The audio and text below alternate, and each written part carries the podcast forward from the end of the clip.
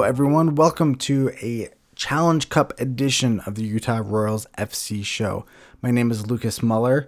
Uh, today is kind of an unusual episode. We have an um, interview with Abby Smith, Utah Royals F C goalkeeper.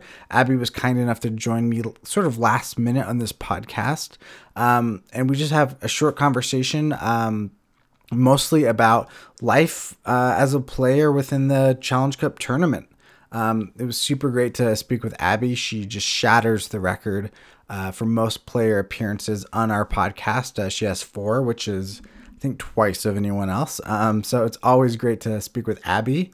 Uh, you'll hear a little break um, in our conversation. I realized that I hadn't prepped her uh, to ask her about the Black Lives Matter movement and sort of um, the conversations about race within the league, within the country. Um, so Uh, just kind of pause that in the middle of our conversation to ask her that. And so it cuts back in um, and we discuss those topics. It's at the end. I didn't want to uh, give the impression that it's an unimportant thing to talk about. It's probably the most important topic we covered, um, but that's why it's at the end of the interview. Um, we will have our one hundredth episode later this week. Um, just trying to figure out a time to for us all to sit down and record that. Um, and in that we will... Um, review the last two games and look ahead to Friday's Houston Dash versus Royals game. Um, that'll be Friday evening. So yeah, look for that later this week. But here's my interview with Abby Smith. Hello, everyone. I am joined today by Utah Royals F C goalkeeper Abby Smith.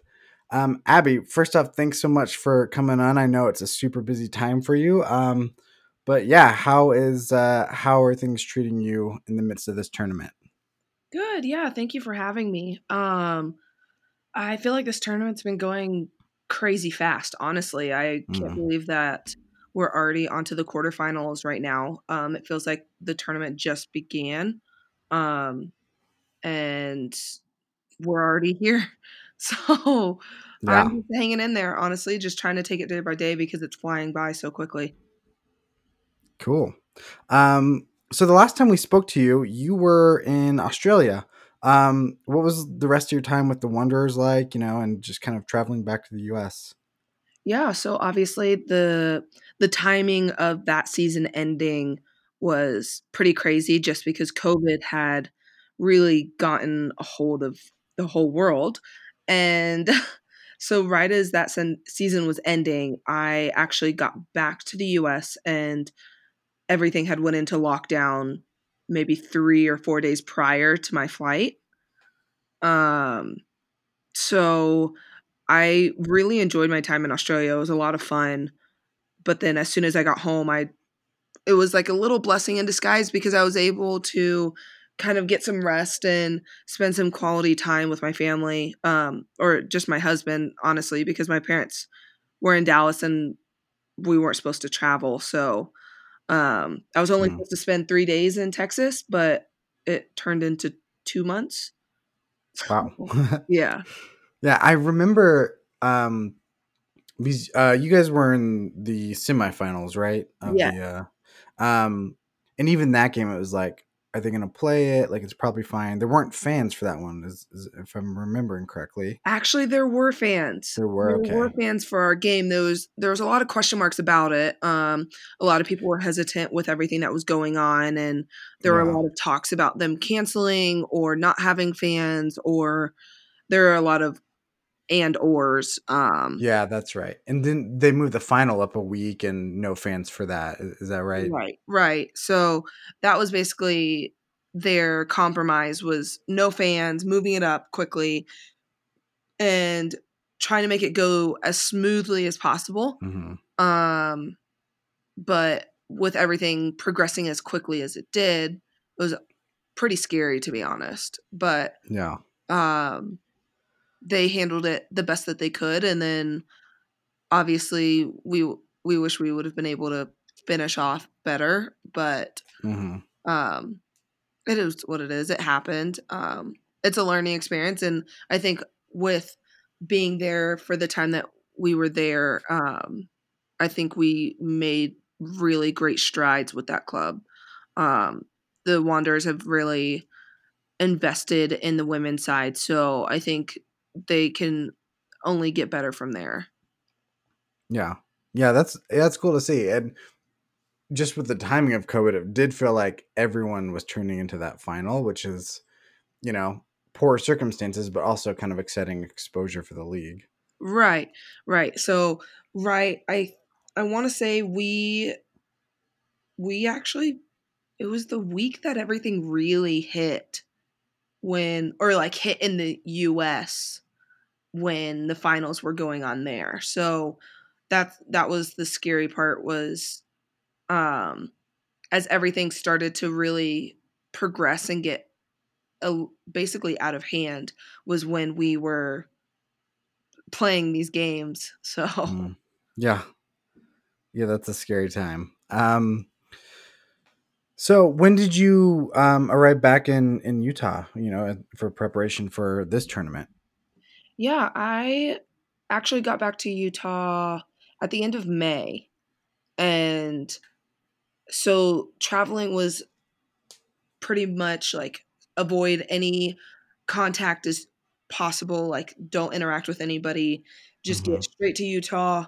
Then um, from there, like small group training started. So we had to be pretty strict on who we interacted with and um, start implementing all the protocols that we were supposed to do through the league and with our team. And then also just making sure that we were being as safe as possible, because with the chance of, at the time, we there hadn't been any confirmation of the tournament. Um, but when we heard that that was our best chance of having games, mm. we really had to like be very diligent about following the rules and making sure that everyone was as safe as possible. Yeah. Yeah, I've been at, um, I think, eleven of the, what, sixteen games that's been played so far, um, photographing them. And I've been really impressed with the, the safety measures. Like, it feels like they're, everyone's taking things seriously, which is really reassuring to see.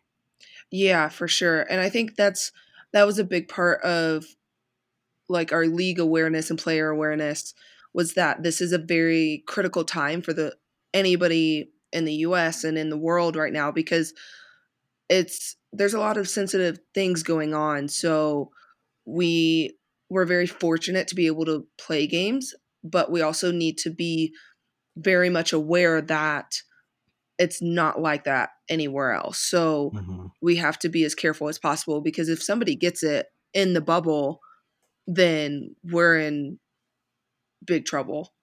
yeah. Yeah. um, so yeah, what has it been like, just, you know, the being, being in the bubble, kind of going um, to games, practice, and then, you know, what else you're up to? Yeah. So pretty much like, like what you just said, we're focusing on games. We're to and from the facility, and that's about it. We're, we're not really allowed to go anywhere else, just because that would increase our chances of coming across someone that may be exposed, may have it and may not know. Um, and so we're just trying to eliminate any of the chances of that happening. But a lot of us, like, we're just trying to take care of our bodies, because the games are so close together and there's such a quick turnaround. Um, so we're just trying to stay focused on that instead of like us being in a bubble. Yeah. Um, and what, what's it been like for you as a player to go from, you know, you're in quarantine to, you know, four games in two weeks? What's that experience been like?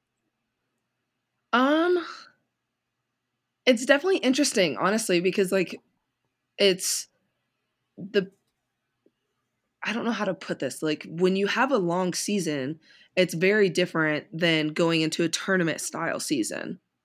Hmm. Um, there's more pressure in the games, but there's also like you're you're put down to the wire of every game counts, every game matters.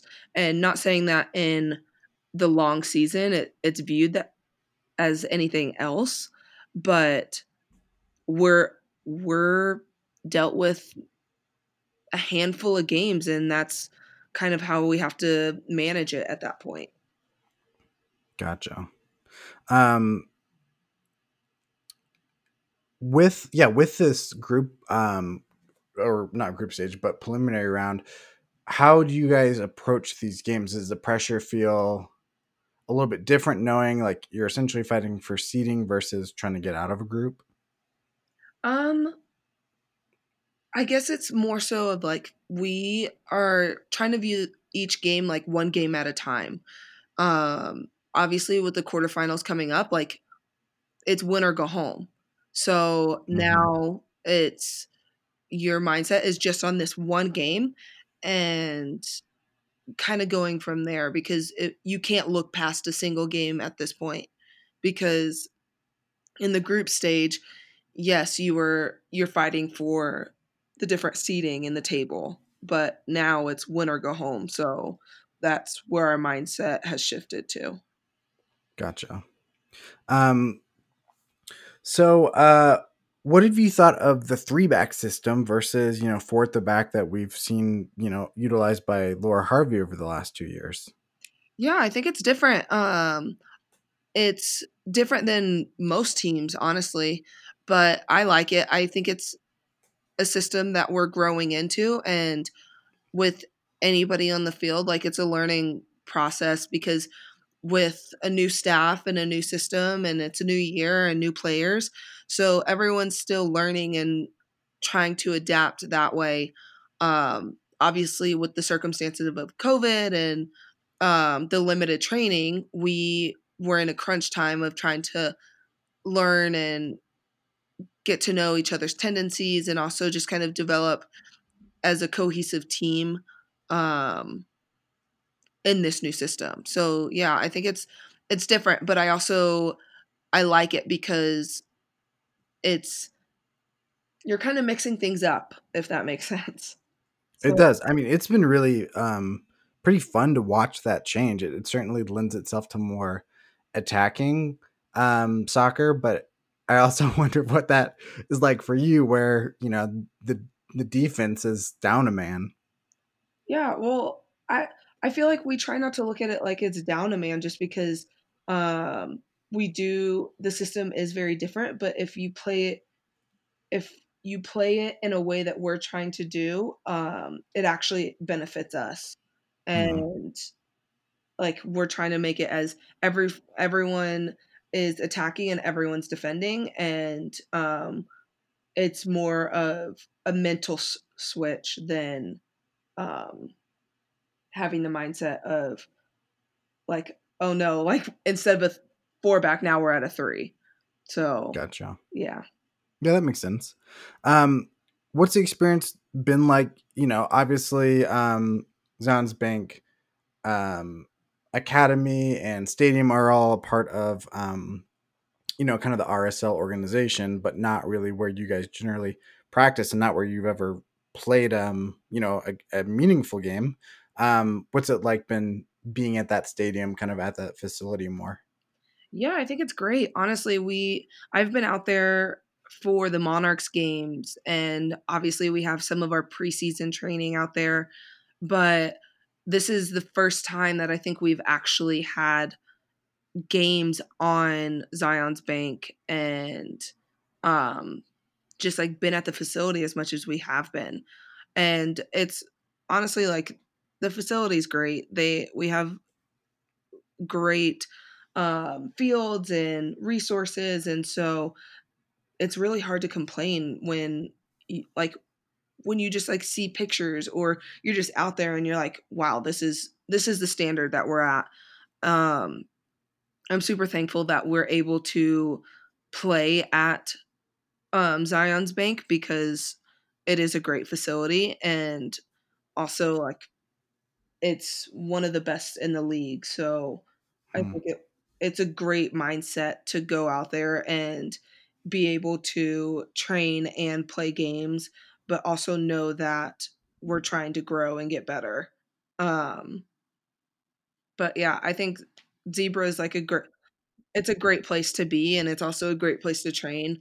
Um, even though it is very different than playing on, um, playing at the Riot.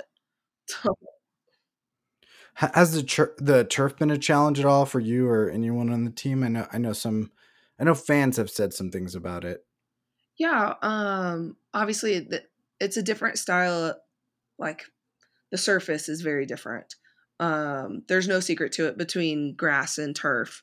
But I think as the games are going on, we're starting to manage, and we're you you have to pick up on the flight of the ball differently, and the pace of the ball is different. Um, but I think we're able to manage it just because this is we've played four games on this field, so um, everyone's trying to do the be- the best that they can, and just kind of go from there. Yeah. Do you have any good uh, turf burns yet? Um, I had one from the first game, but nothing compared to most of the field players that are sliding on this. I tend to wear um, long sleeves and like tights that cover any open skin. Smart. Yeah. Um, what, uh, yeah. What's been your favorite part of the tournament so far? Um, I would say the fact that we have games now, like genuinely, like I have been really happy that we're able to play games and we're able to watch as many games as we're having, just because we had gone for so long without any sports, um, which is really hard to do. And it's very unheard of during like any time, honestly.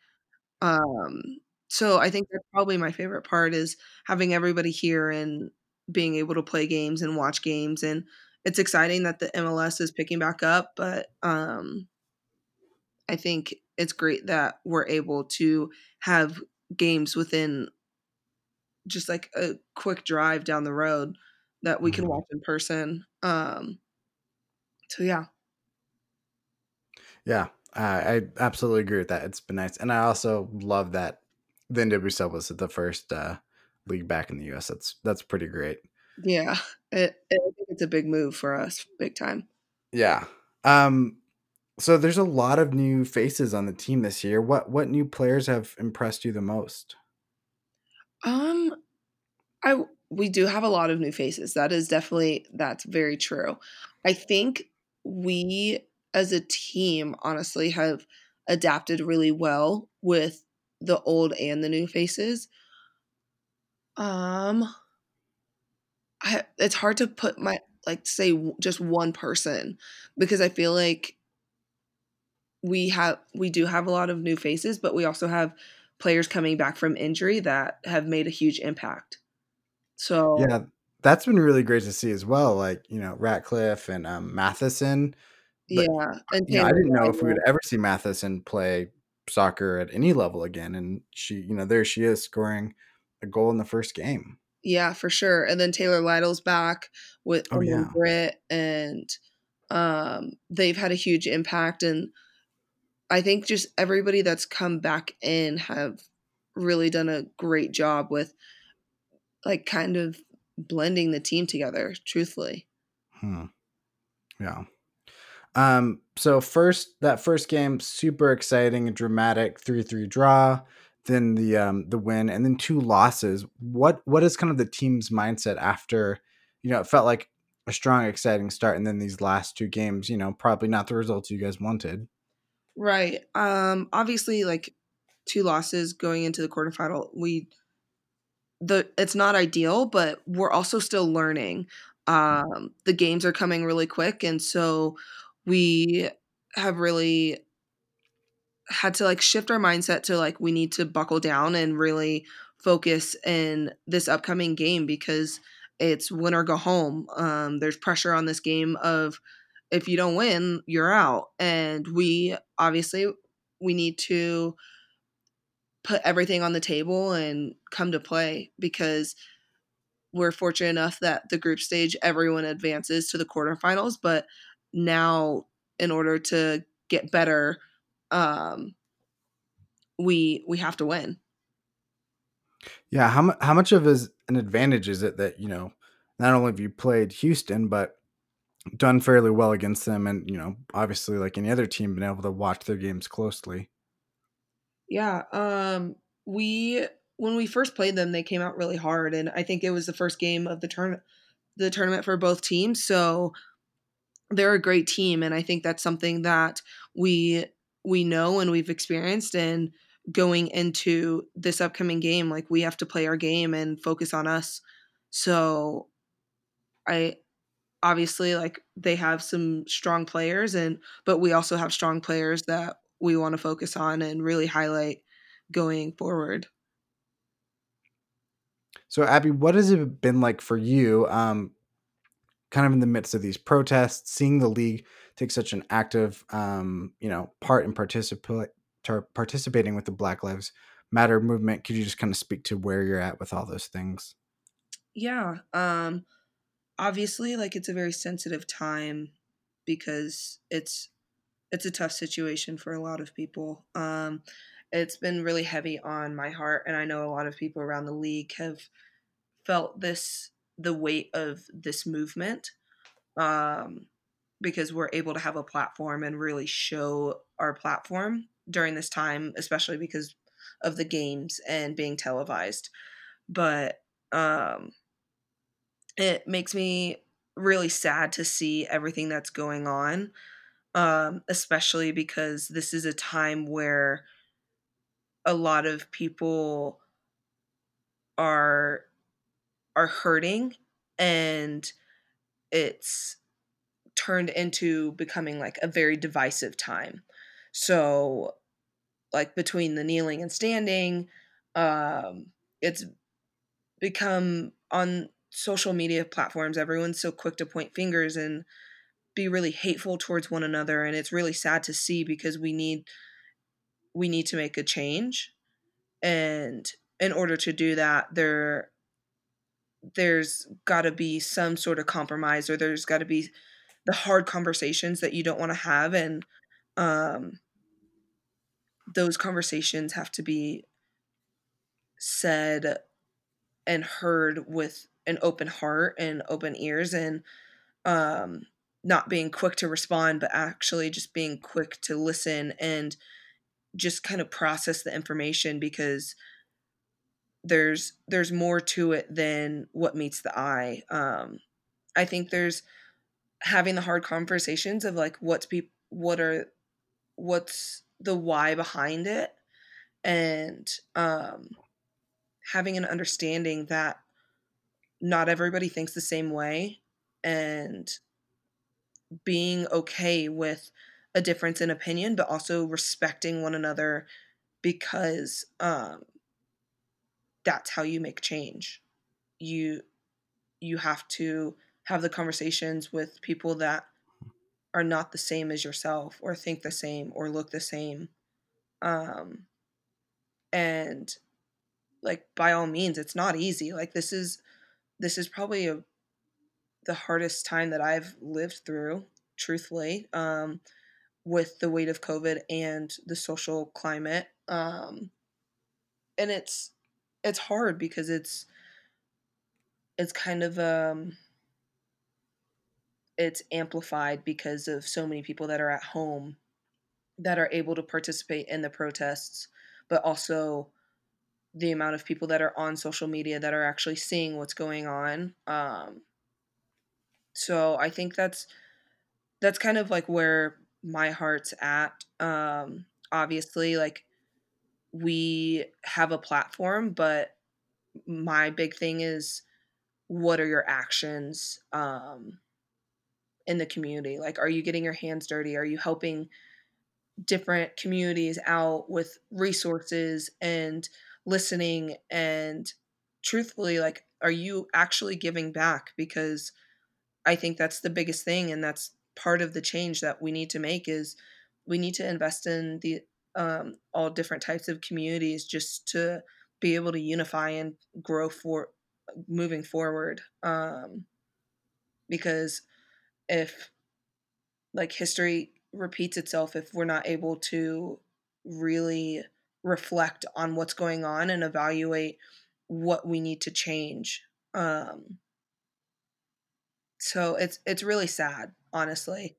Like, it, it's a very heavy time for a lot of people, but in order for us to really, like, make a change and really move forward, we, we need to be loving one another and trying to build a bridge of understanding and growth versus having a place of hate and hardening our hearts towards other people. Um, mm.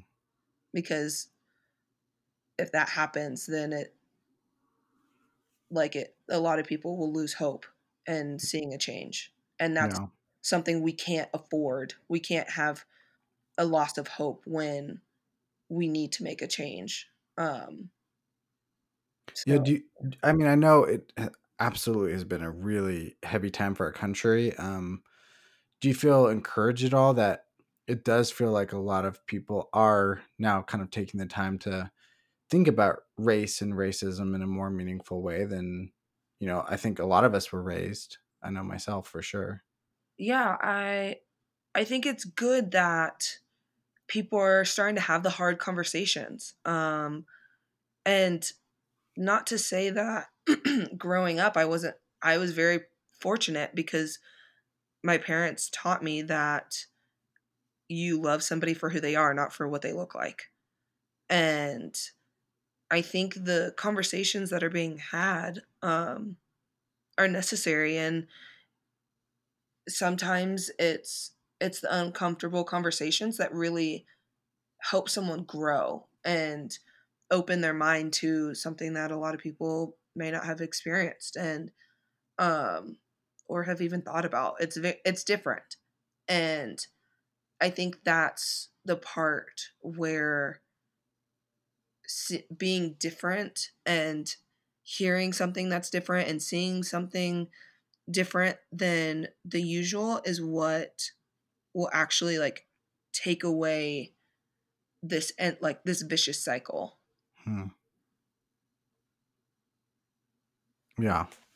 Yeah. I, I hope so. That's, I think, I think that would be great. Yeah. Uh, and obviously like it, it doesn't happen immediately. Like this, it's going to take time, but I think it it's going to, it's going to take a lot of time. And I feel like people are, are going to have to open their hearts and know that this is, this is going to be hard. It's going to be exhausting. Um, but you can't give up after a month, a week, a year. It's continuing the education, continuing to um, put forth the effort to help open other people's mindsets that may not realize that they they've been in a bu- in a bubble or realize that other people do need help. And um, if you're coming from a place of If you're coming from a place of love and understanding and wanting to genuinely help, that's all that it's hard to ask for much more than that. Hmm. Yeah, that, that's, that makes sense. Um, well, yeah, um, I don't want to keep you much longer, but Abby, thank you so much for coming on. I really appreciate yeah, kind of the insider's perspective in the tournament, but also you, you know, you speaking of these issues. I know they're not super easy topics. No, yeah, thank you. I appreciate you taking the time to have me on. Um, yeah, I mean, I think you've been on four times, which shatters the record for any anyone else. Well, thank you. Yeah, record breaking over here. So that's right.